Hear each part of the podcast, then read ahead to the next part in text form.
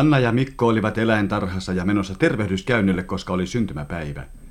Kenen syntymäpäivä, sitä he eivät todellakaan tienneet. Eikä karhulta, joka heitä opasti, uskaltanut sitä kysyä.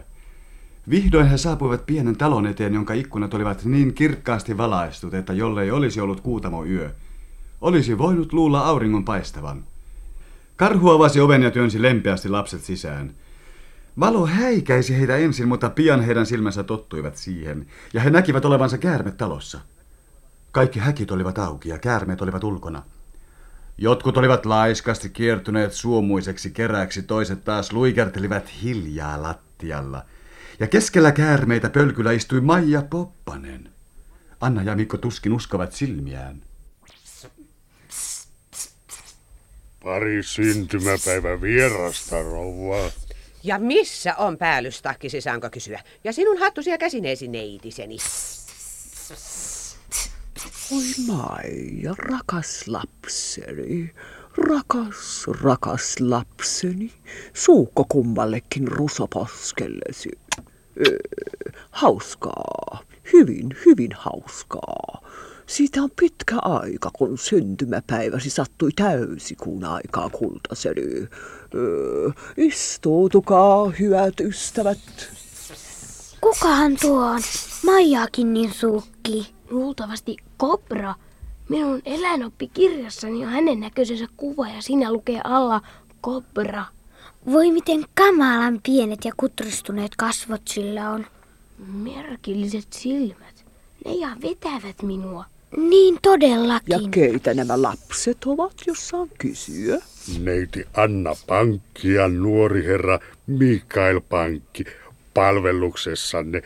He ovat Maija Poppasen ystäviä. Oh, hänen ystäviään. Sitten he ovat tervetulleita. Olkaa hyvä ja istukaa kultasen.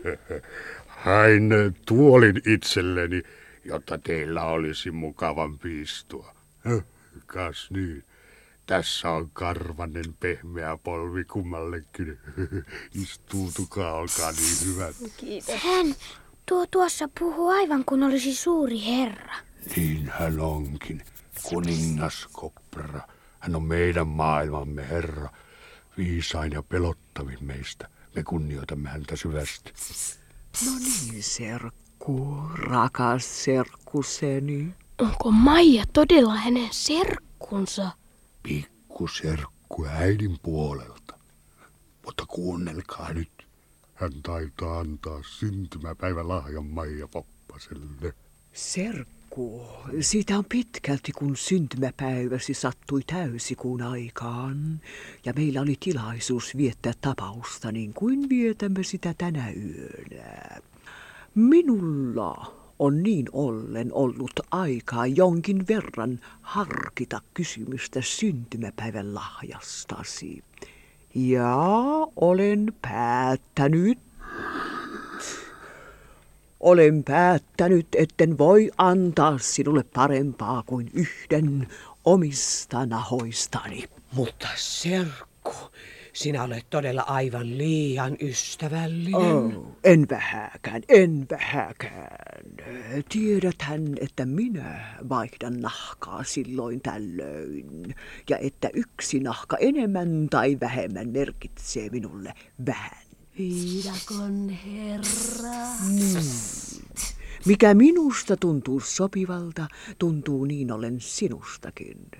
Lahja on sangen vähäinen, rakas Maija, mutta voit tehdä siitä vyön tai parin kenkiä tai hattunauhan. Sellaisiahan aina tarvitaan, niin kuin tiedät. Samassa käärme alkoi huojua hiljaa puolelta toiselle ja Annasta ja Mikosta tuntui, että sen ruumis päästä pyrstöön saakka oli pienessä aaltoliikkeessä. Äkkiä se ponnahti pitkään kiertyvään korkkiruuvihyppyyn ja kullanvärinen päällysnahka makasi lattialla. Käärmeellä oli nyt uusi välkkyvä hopeanvärinen puku. Odota, minä kirjoitan siihen tervehdyksen. Kas niin, ole hyvä, Maija rakas. Tämä on hieno lahja. En osaa kiittää sinua kylliksi. Älä sitten yritäkään. Ettekö kuule kutsua suureen piiriin? Suuren piirin, suuren piirin, suuren piirin, jokainen tulko keskiaukiolle. Suuren piirin, kaikki suuren piirin. No niin, niin arvelinkin. Sinun täytyy lähteä nyt, kultaseni. Kaikki odottavat, että menet paikallesi keskiaukiolle. Hyvästi, ensi syntymäpäivään asti, kultaseni. Hyvästi, hyvästi, pidä kiirettä. Minä kyllä huolehdin nuorista ystävistäsi. Nouskaapa lapset, että pääsen liikkumaan minäkin. Mene vaan omia menojasi, minä huolehdin heistä. Kunnioittavat kiitokseni. No, tahdotteko tulla minun kanssani? Suureen piiriin, suureen piiriin, suureen piiriin, jokainen tulkoon keskiaukiolle, suureen piiriin, kaikki suureen piiriin. Tulkaa lapset, se on alkanut jo. Ja aukiolta kuuluvista äänekkäistä huudoista lapset arvasivat, että kuningaskobra tarkoitti suurta piiriä. Lähemmäksi tullessaan he kuulivat eläinten laulavan ja huutavan ja näkivät leopardien ja leijonain, majavain, kamelien, karhujen, kurkien, antilooppien ja monien muiden asettuvan piirin Maija Poppasen ympärille, hyppien ja tanssien ja kätellen toisiaan siivin ja käpälin. Pieni piipittävä ääni kuului toisten joukosta. Oi Maija, Maija, kulta Maija, kulta oma. Terve teille, armollinen kuningas Kobra.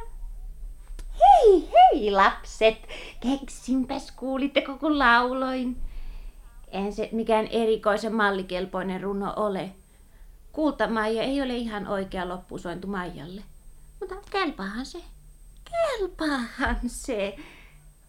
Hei morjens, Leopardi. Mitä kuuluu? Oi Maija, Maija, kulta Maija, kulta oma. Hienoa, hienoa, pikkupingviini. Minä luulin, herra, Puhu lapseni, mitä sinä luulit? niin että leijonat ja linnut ja tiikerit ja pikkueläimet. Luulit, että he ovat luonnostaan toistensa vihollisia, että leijona ei voi kohdata lintua syömättä sitä eikä tiikeri jänistää. Eikö niin? Niin, niin minä todellakin luulin. Voit olla oikeassakin. Se on paljon mahdollista, mutta ei syntymäpäivänä. Tänä yönä pienten ei tarvitse pelätä suuria, vaan suuret suojelevat pieniä. Öö, minäkin, niin minäkin voin kohdata irlantilaisen hanhen ajattelematta päivällistäni tässä tilaisuudessa. Ja loppujen lopuksi kenties syöminen ja syödyksi tuleminen oikeastaan onkin sama asia. Mm. Minun viisauteni sanoo, että luultavasti on niin. Me olemme kaikki samaa ainetta. Muistakaa se. Me viidakkolaiset ja te kaupunkilaiset. Samaa ainetta me olemme. Puu yllämme, kivi allamme, lintu, peto, tähti. Kaikki olemme yhtä ja päämäärämme on samaa. Muista se, kun et enää muista minua, lapseni. Mutta kuinka puu voi olla kivi? Lintu ei ole minä. Anna ei ole tiikeri.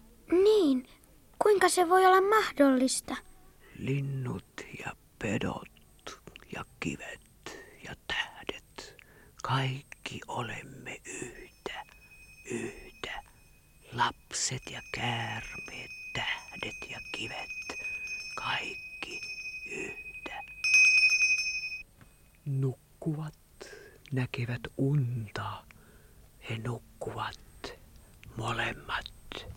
Hyvä on, että nukkuvat.